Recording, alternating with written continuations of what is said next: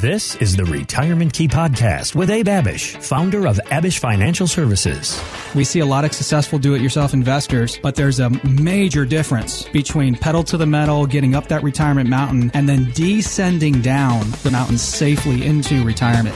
You've worked hard your whole life to earn and save. Now you need a plan to make that money work hard for you.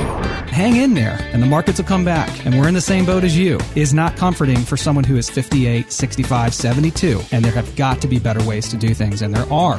Abe is here to help you unlock the keys to your retirement.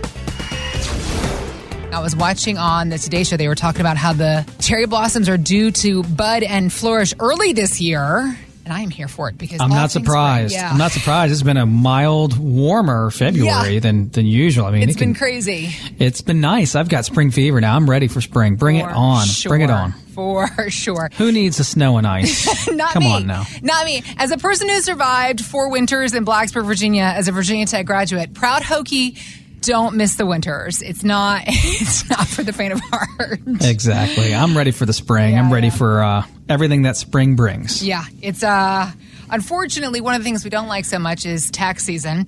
That it's just around the corner. There is lots of work to be done. I know, right? Sorry, but when it comes to tax planning and thinking long term and focusing on the years ahead, the good news is that there are strategies that Abe and his team can help you put in place, working to reduce those future tax obligations, all while helping you protect that money you work so hard to earn and save. And something else that's been something nice to enjoy these past few weeks of winter, Abe, is the market rally that we've been seeing. It's been interesting. I almost feel like everybody's been warning. I don't really know what to make of the headlines that are coming out of Wall Street, but one strategist is predicting that we should not expect this rally to last very long. Matt Malley tells CNBC the market cannot stay at these levels. Here's Matt. Even if we don't fall into recession, when you got a market that's trading at 19 times earnings, it has to come back down to fairly valued. Remember what happened in 2000 to 2003. We had one of the mildest recessions in history, and yet the stock market still got clobbered. Why? Because it started at an incredibly high valuation level, extremely high valuation, and it just takes much longer for it to get back down to fairly valued.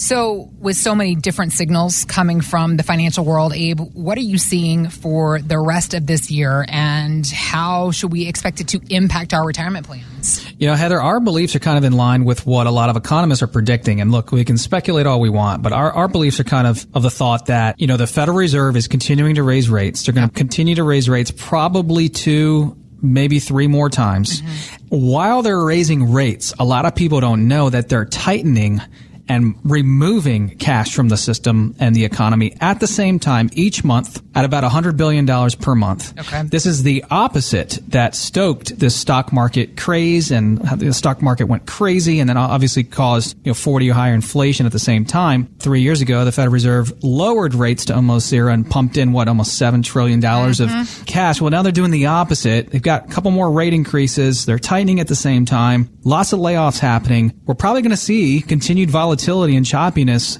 probably through the first half of 2023 until this slows down or stops. Okay. When that happens, the markets are going to love it, I think, and we could start to see things turn around. However, at that point, we would probably hit a new low, and it could take a while to climb out of that hole. Sometimes it takes years. And so what we might see in 2023 is this new low and, the continued downward pressure, markets turning back around second half of the year, only to end up 2023 where we started off 2023, which is right around 4,000 on the S&P 500. So put on your seatbelts and hold on. Fasten those seatbelts right. Have a plan. Control what you can. You can't control what the Fed's going to do and everything that's going on in the financial world out there, but you can control your own financial future to a large degree by putting together a plan, by reducing risk, by putting together an income generating plan, by focusing in on taxes and trying to lower and mitigate tax as much as possible. And this is exactly why we just had a couple call into the show from Fairfax, Virginia. Mm-hmm. They live in Fairfax, and they also live down at a lake in North Carolina. They've got a few $1 million saved. Okay. Great job of accumulating. They're fully retired, living the life. They're a 6 to a 7 on our risk scale. And they came in, Heather, because they have several problems. Number one, they've got RMDs right around the corner in about 2 to 3 years. So they're concerned with strategies around these forced IRS RMDs and what to do about them, because their entire lives they've saved and they've put money away, and now they're being forced by the government to pull dollars out because they bought into this myth, right, that taxes would be lower. And so they stuffed all these accounts, TSPs and 401ks with pre-tax dollars, and they've got these forced distributions coming out here soon.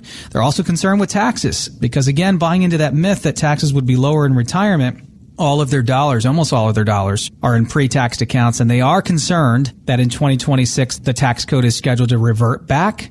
Taxes are scheduled to go up, and even if they go up by 1% or 2%, that's 1% to 2% more in tax you might be paying down the road than today.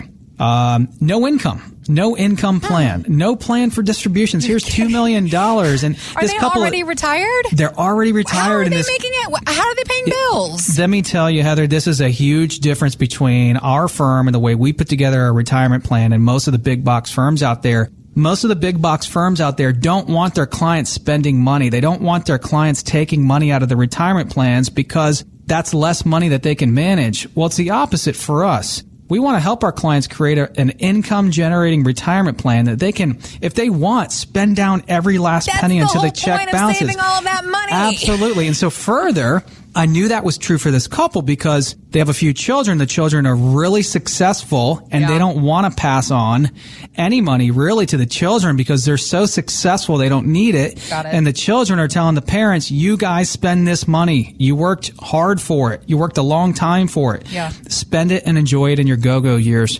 For all these reasons, this couple from Fairfax called into the show, set up a series of meetings with us, and then eventually came on board from a big box firm to set up a proper plan for this next season of their life, to set up a phase 2 income-focused retirement plan. So that was a solution for them. Comprehensive phase 2 income-focused plan.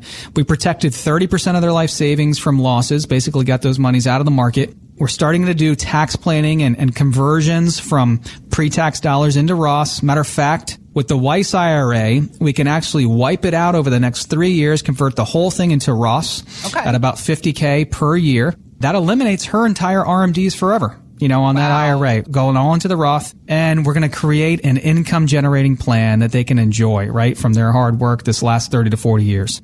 Abe, thinking about these folks that you work with every single day in your offices and how so many intelligent people come to you, and it's surprising, I guess it shouldn't be surprising, but a little bit alarming, what people don't know.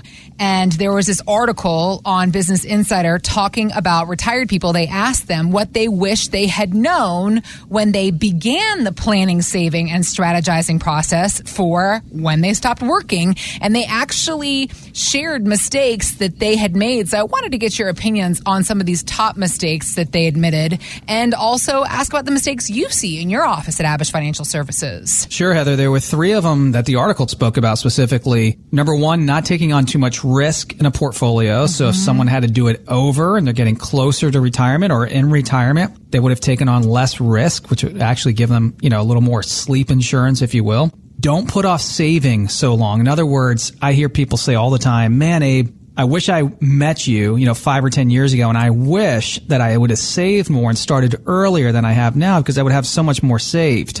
Time is so powerful. Everybody has it, you know, an equal amount of time, and taking advantage of it, you know, maxing out 401ks, saving as much as we can, taking advantage of the match, saving as young and early as we can really, really can pay off. And then finally, the third part of the article was talking about not overlooking the power of passive income. And, you know, when I think of passive income, I think of passive income from our portfolios. It can be from stock portfolios and our portfolios in general. It can be from a real estate portfolio. And we just had a gentleman call in who was a great example of generating amazing passive income from his portfolio. This gentleman is 70 years old. He lives in both Florida and Arlington, Virginia. He's got $3+ million saved, Heather. Again, fantastic job of accumulating. Just so common here in the Northern Virginia, DC metro area. Done really well with real estate as well. So that $3 million does not include all of the properties and rental investments that he has. Probably another $4, $5, $6 million in real estate that he just acquired year over year,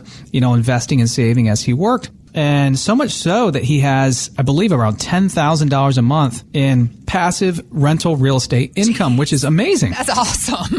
The thing is that we find, Heather, as all of our clients are primarily 55 to 75. And so this gentleman has about 20 properties in his portfolio. Yeah. And the thing we find is that a lot of our clients start to say, well, this has gotten to be too much. Yeah. Even though I have property managers and things like that, I want to start downsizing and getting rid of these properties. And what he has done, which a handful of our clients have done, is he has 1031 these properties into essentially another real estate trust or real estate portfolio where he can hold real estate and invest in real estate without actually holding and owning the physical buildings. Okay. So he'll do it through a trust. And so he called into the show because his stuff was everywhere. Sure. I mean, $3 million in cash and investments, another $6 million in real estate. Right. Fantastic job. But there was just no cohesion, no rhyme or reason to his plan, just a big bucket of wealth. He had some annuities here. He had investments with a big box firm and then obviously his real estate investments. Mm-hmm. So he's looking to consolidate. He was looking to move as much under one roof as he could where he could get advice and opinions